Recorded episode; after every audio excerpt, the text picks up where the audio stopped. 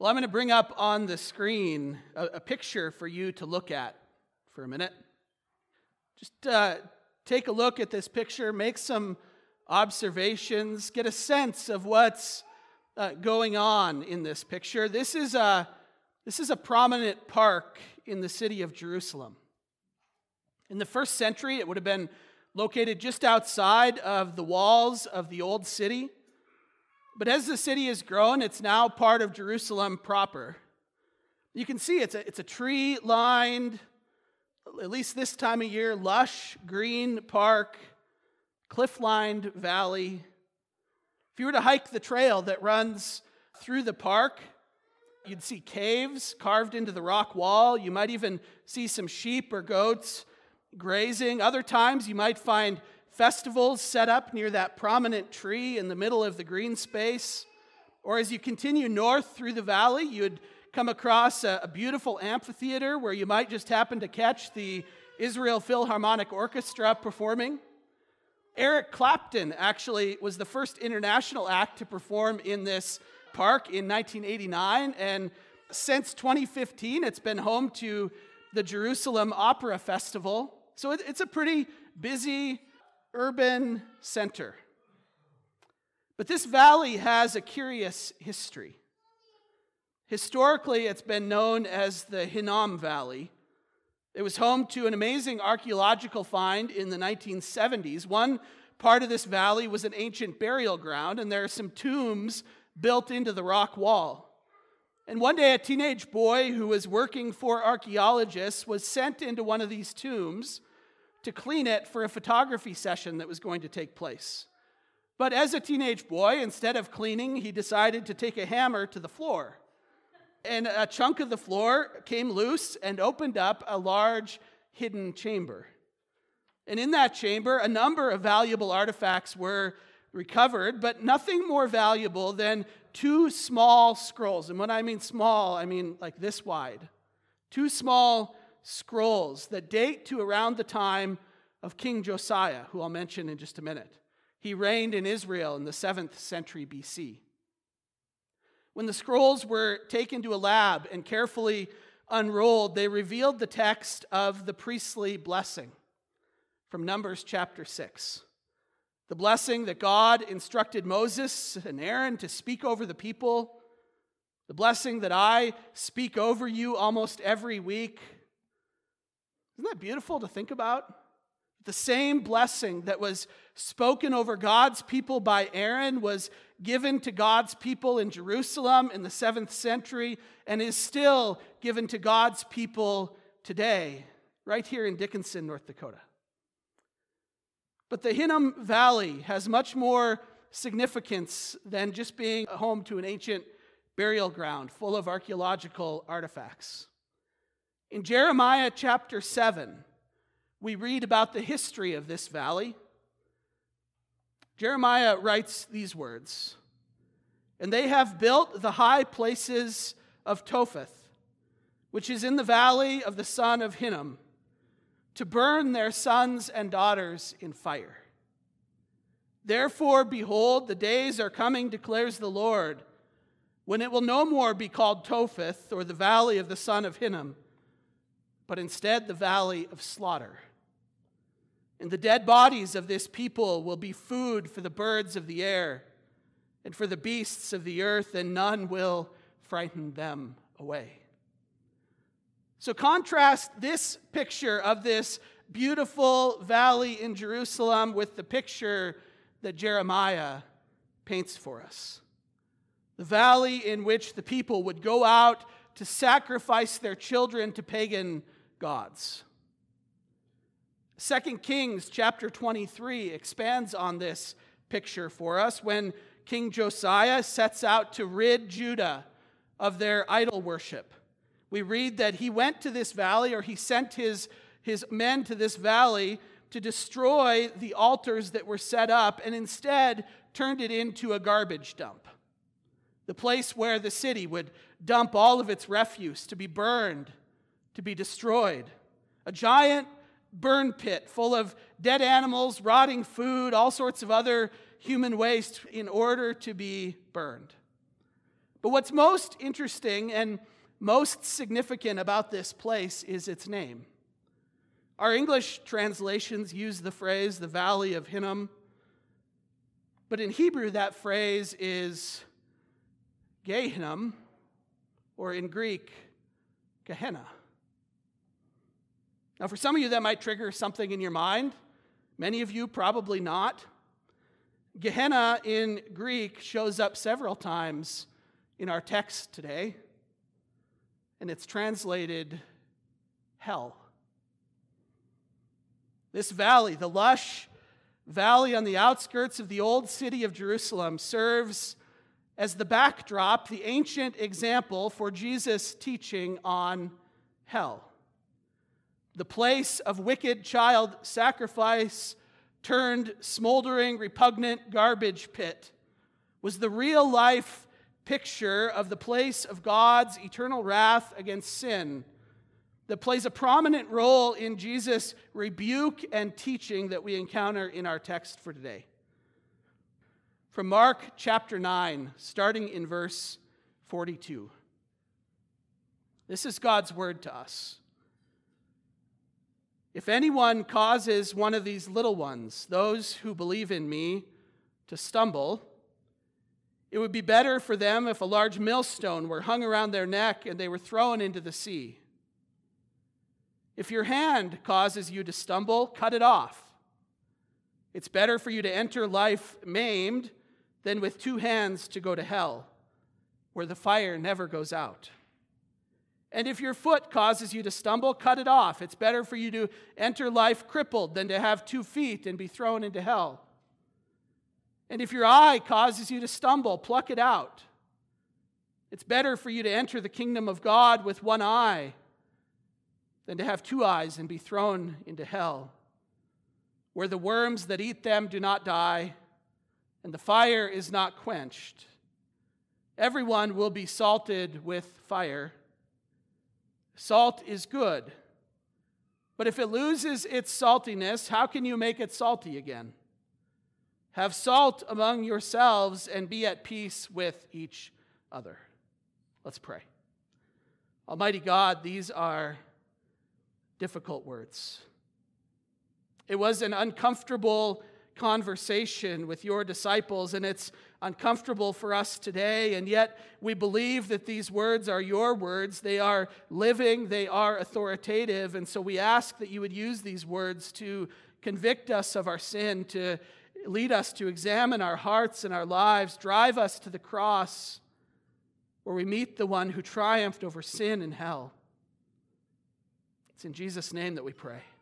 Amen. Well, today's text presents a number of challenges for the reader, and especially for the preacher. It's likely that these words of Jesus in these verses were part of a common set of teaching, part of the oral tradition, a collection of sayings and teachings that would have been frequently packaged together. This is thought to be true for a number of reasons, but a chief reason is that each of the independent gospel accounts, at least the synoptic gospels, Matthew, Mark, and Luke, convey these teachings, these sayings, in a different context, in a different setting. So we can assume that this was something that Jesus circled back to time and again in his ministry. Jesus is discussing here what it means to be a disciple, and maybe more accurately, what it costs to be a disciple. And as mentioned, this conversation, I would say, is one of the most uncomfortable, one of the hardest hitting conversations that we find in Scripture. We like to think of Jesus as that gentle, soft hearted guy standing outside the door of your heart, knocking in the classic painting. We like the Jesus who talks about forgiveness and love and kindness. We like the idea of Jesus holding babies or cuddling kittens. We like the idea of Jesus as that father watching his children misbehave and sort of shrugs his shoulders and says, Ah, shucks, boys will be boys. I was texting with a pastor friend of mine last week, and something came up about what I was preaching. This was for last Sunday, and I said, I, I think I'll, I think I'll preach Jesus. His reply was, Are you going to preach the Jesus who talks about love and forgiveness, or the Jesus who talks about judgment and hell? We all prefer the Jesus who talks about love and forgiveness over the one who talks about judgment and hell. Unless, of course, it's about hell for other people, for people I don't like, for people who disagree with me, then that's fine. Give them hell, right? But in our text today, Jesus is speaking to those who are following him. He's taking these common sayings, common teachings, and he's using them to confront disciples, to confront those who are following him. When he talks about hell, he's not talking about people out there, he's talking about those who were surrounding him. Well, as we work our way through this interesting and uncomfortable conversation, I want to first look at the context of this conversation, and then we'll look at the content. Context and then content. First, the context of Jesus' uncomfortable conversation. If you've been following along in the gospel according to Mark, you'll notice that I'm skipping a few verses. And, and it's true that I won't be preaching those verses specifically or in, in depth, but they serve as the context, as the backdrop for our text for today. So we are going to cover them at least in summary. Our, text last week, from last Sunday, ended with James and Peter and John descending the Mount of Transfiguration with Jesus. And when they rejoin the disciples, they find themselves in the middle of this crowd, and Jesus' disciples have been trying to cast a demon out of a possessed boy, but they're unable. And so Jesus steps in and heals this boy. Following that event, they leave there and they proceed through Galilee. And Jesus again teaches his disciples that he must die and that he will rise again. And Mark records for the umpteenth time that they still don't get it. They're afraid to say anything, though. But here's what's amazing Jesus has just told them that he's going to die. He had previously told them that if they were to follow him, they must take up their cross, deny themselves, and they arrive in Capernaum.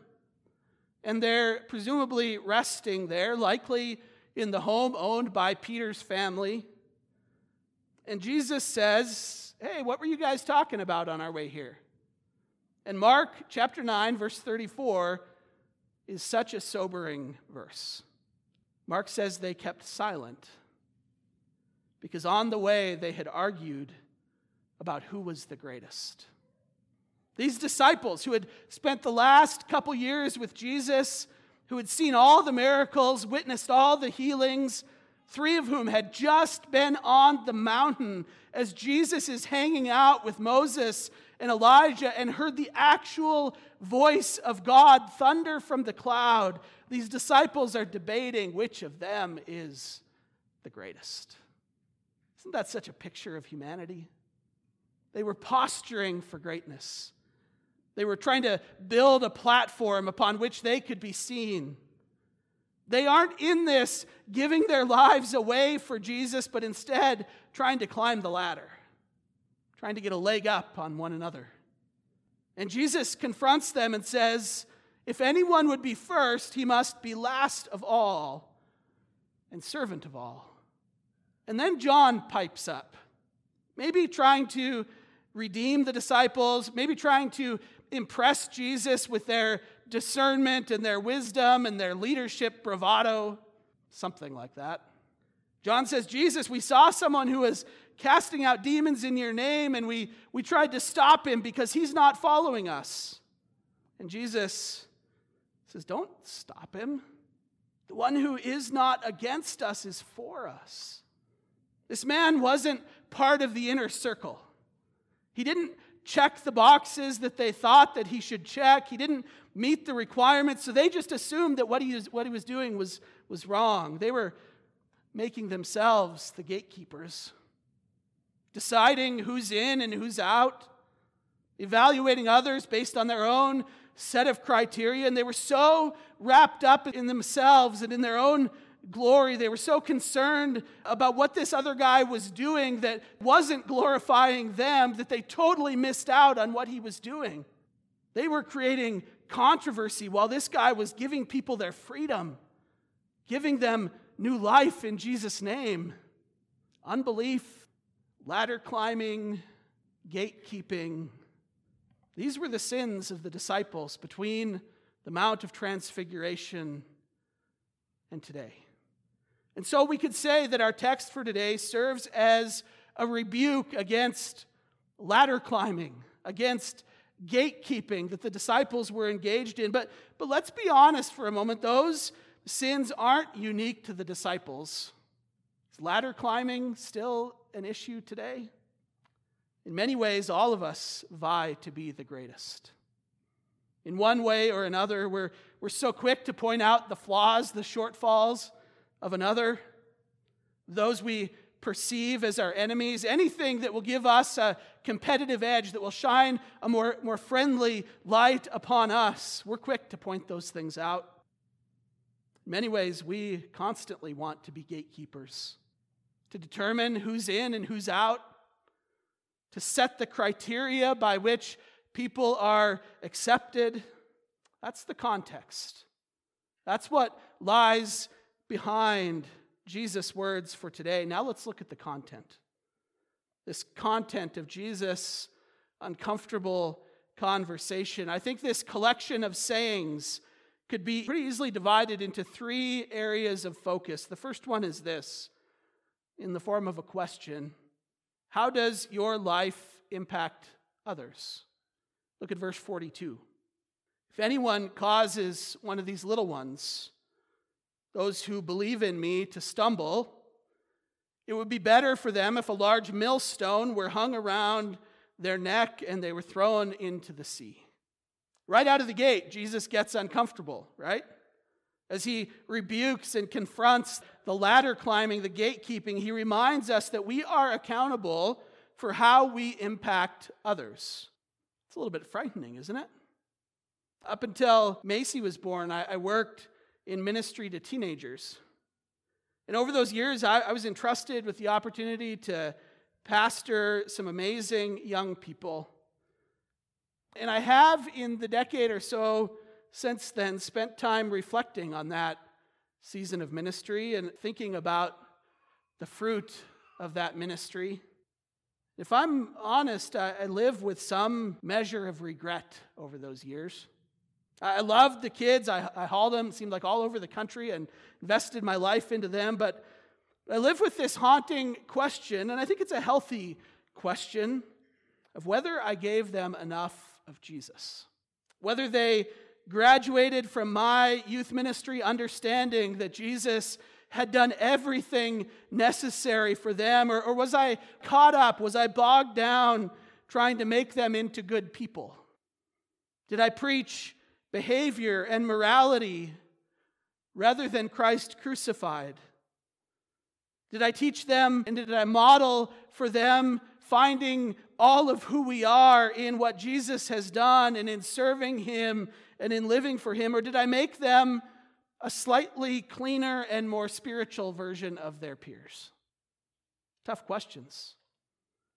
Think about how Jesus' words impact those of us who are parents.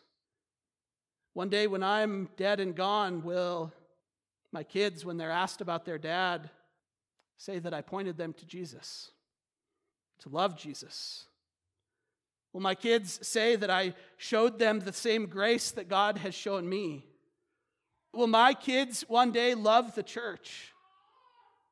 Do I live my life in a way? Do I talk about the church in a way that conveys to my kids that it is the single most beautiful, precious, and important gathering on the planet. These are uncomfortable conversations for a pastor.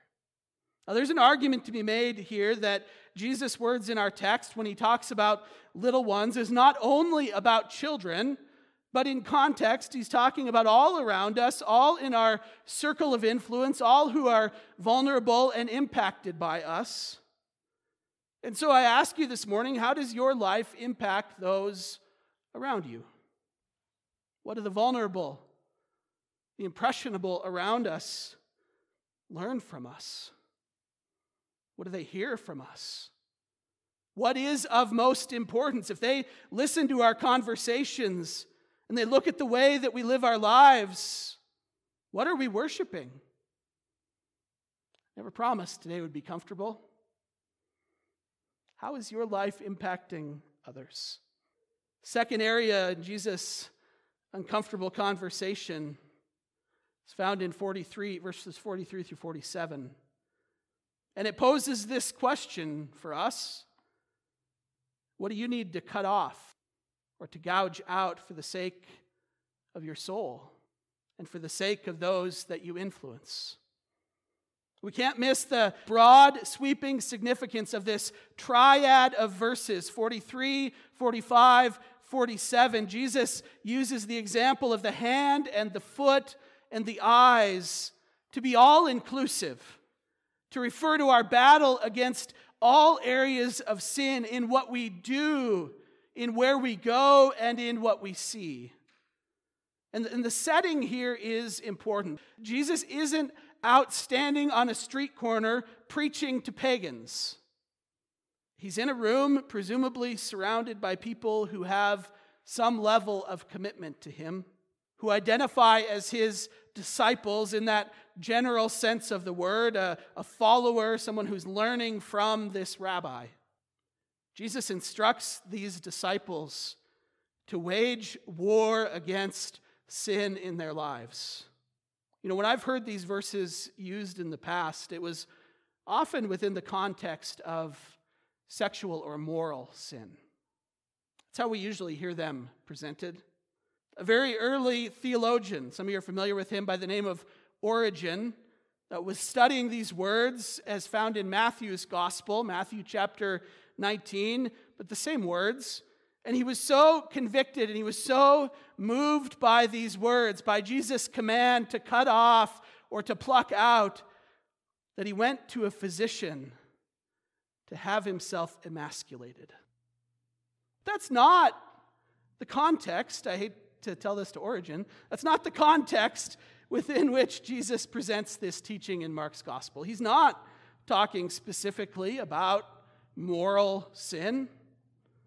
Jesus gives this warning, this rebuke, this word of conviction, not for moral or sexual sin, but for really the sin of pride. It's for the sin of striving to be the greatest at the expense of unity with others. It's for the sin of gatekeeping, which is really just another form of self worship, of thinking that my way is the only way, that if someone doesn't meet my standard, then they certainly don't meet God's standard either. Pride. These words become much more painful, don't they? If your hand causes you to stumble, cut it off. If your foot causes you to stumble, cut it off. If your eye causes you to stumble, pluck it out. In other words, wage war against sin in your life, wage war against your own pride. I think we would all agree that Jesus is speaking in hyperbole here. He's not literally advocating for you to dismember yourself. We just don't see that doctrine supported anywhere else in Scripture. Something that considerable, if Jesus literally meant it to happen that way, something that considerable would certainly have more biblical support or precedent. But just because Jesus isn't speaking literally doesn't mean that he's not serious. Sin, and especially the sin of pride, is the greatest enemy of your soul.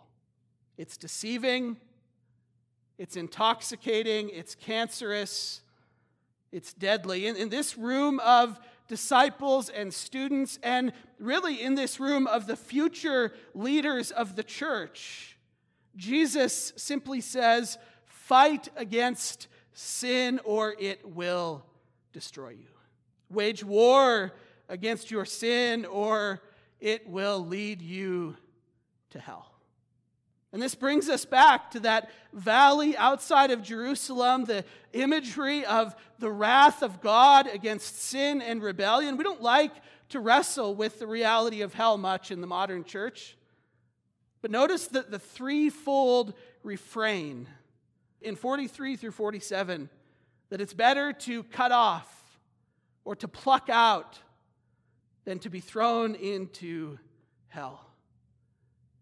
And then we see Jesus' description of hell as he quotes the prophet Isaiah, where the worm does not die and the fire is not quenched. That word worm might better be translated as maggot. It's as if Jesus says, Remember that valley outside of Jerusalem where animal carcasses and trash are thrown, where flies abound, where maggots crawl amid rotting flesh. This is the imagery of what becomes of those who give themselves over to sin. And it's important to notice how Jesus describes hell as unquenchable fire. The Greek word, this is kind of interesting, the Greek word that Mark uses in verse 43 is the word asbestos, which of course we know is a building material that was common at one time because of one particular property that it had that it wouldn't burn up, that it could sit in the hot fire and not be consumed. That's the horrible picture that Jesus paints of those who give themselves over to sin. You know, many attempts have been made to downplay, to eliminate the biblical reality of hell, but unfortunately, for those trying to rewrite Scripture, almost every time it shows up in the New Testament, it's from the lips of Jesus. If we don't believe Jesus, we can go to the prophet Isaiah, chapter 66. Jesus is making a, a clear and obvious statement about the danger of our sin. What do we need to, to cut off? What do we need to gouge out for the sake of our soul? For the sake of those who are influenced by us? What sin do you need to repent of? What is God calling you to turn over to Him today? What is it that's fueling your pride? Pride is a cancer, never goes away unless it's cut out. And pride always, and this is why Jesus hammers on it, pride always results in you being distanced from God and from others. And the particularly painful thing about pride is that while you're indulging it, you don't even know it. Your inner lawyer works overtime to justify your prideful actions, your prideful heart. It's true. Repent. Turn to the Lord. Cut it off, gouge it out.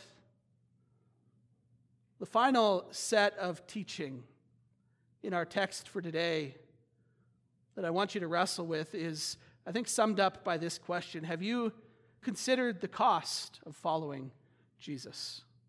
Verse 49 Everyone will be salted with fire.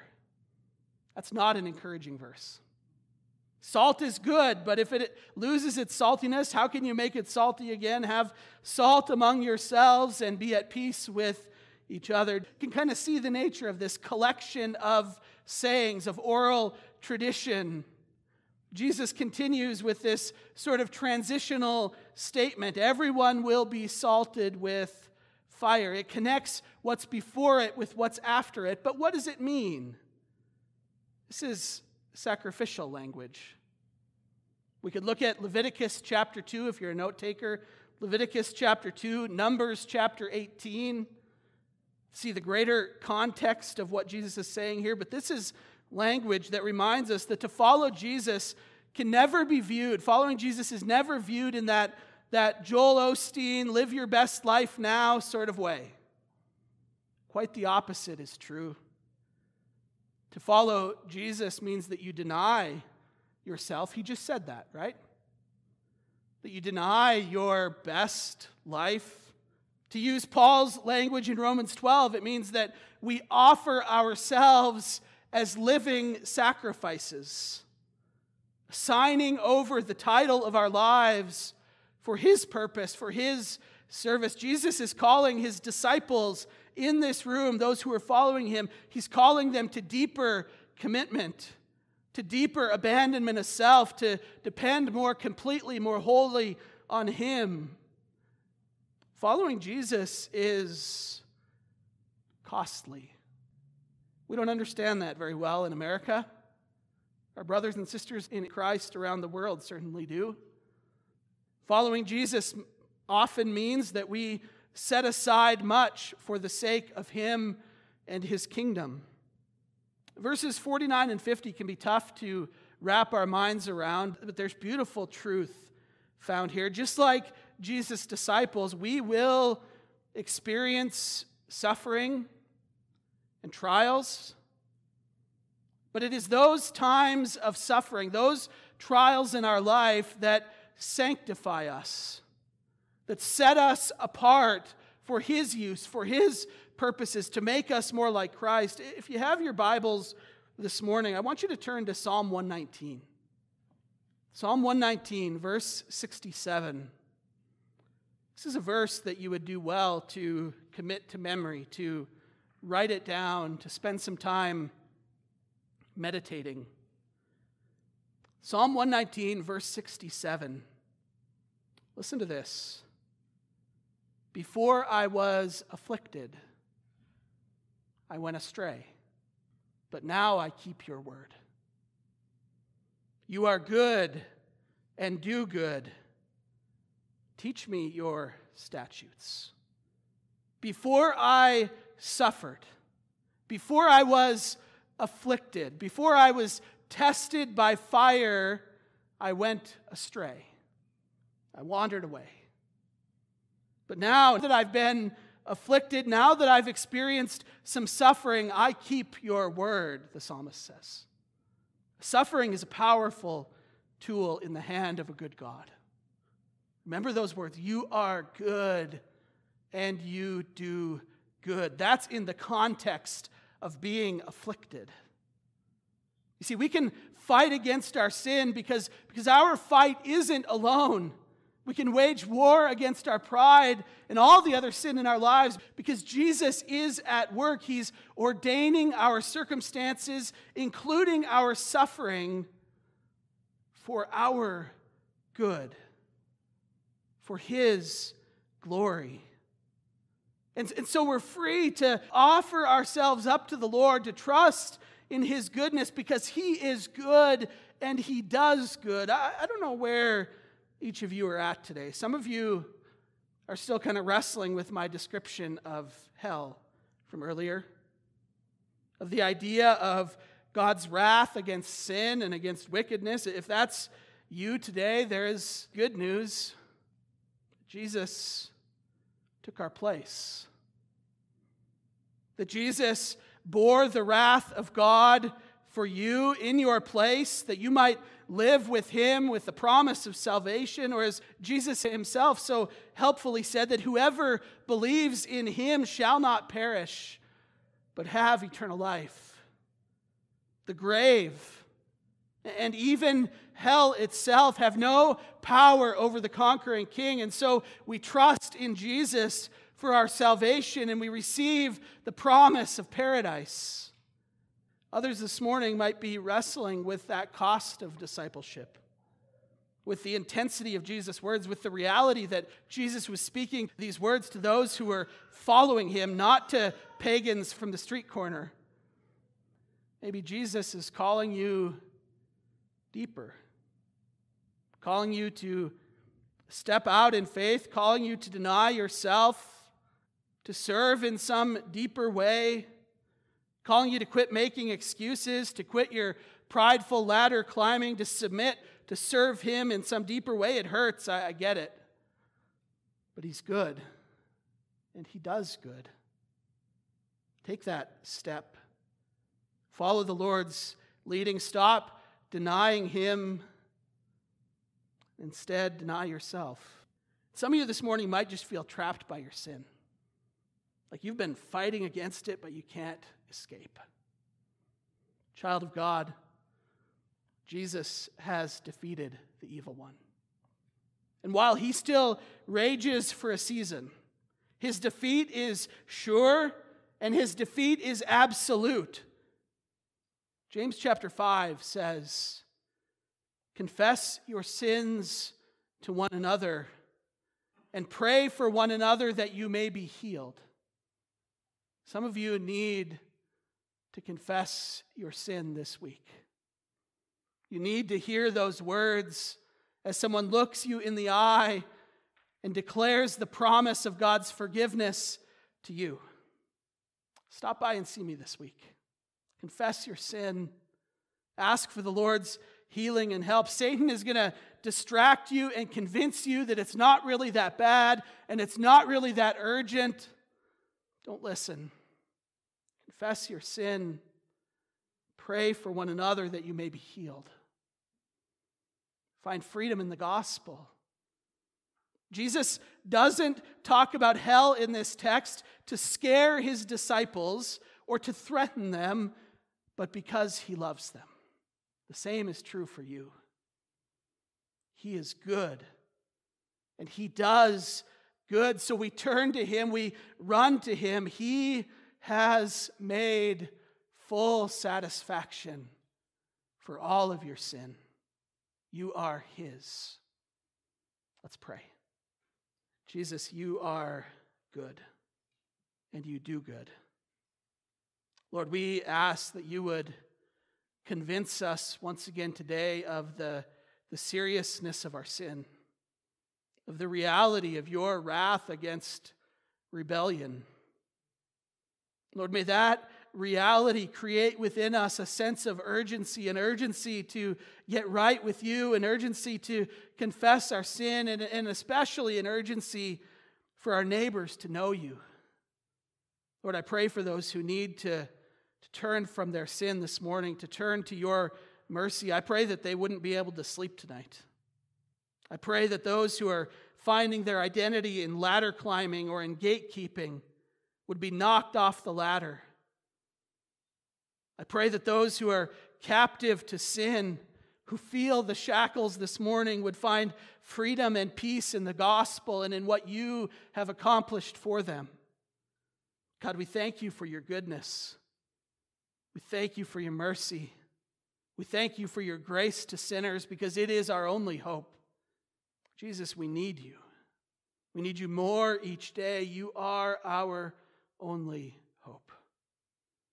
I thank you that you have saved me from hell. Have given me the promise of eternal life. And I pray that each one here can pray that very prayer this morning. And I pray all these things in Jesus' name. Amen.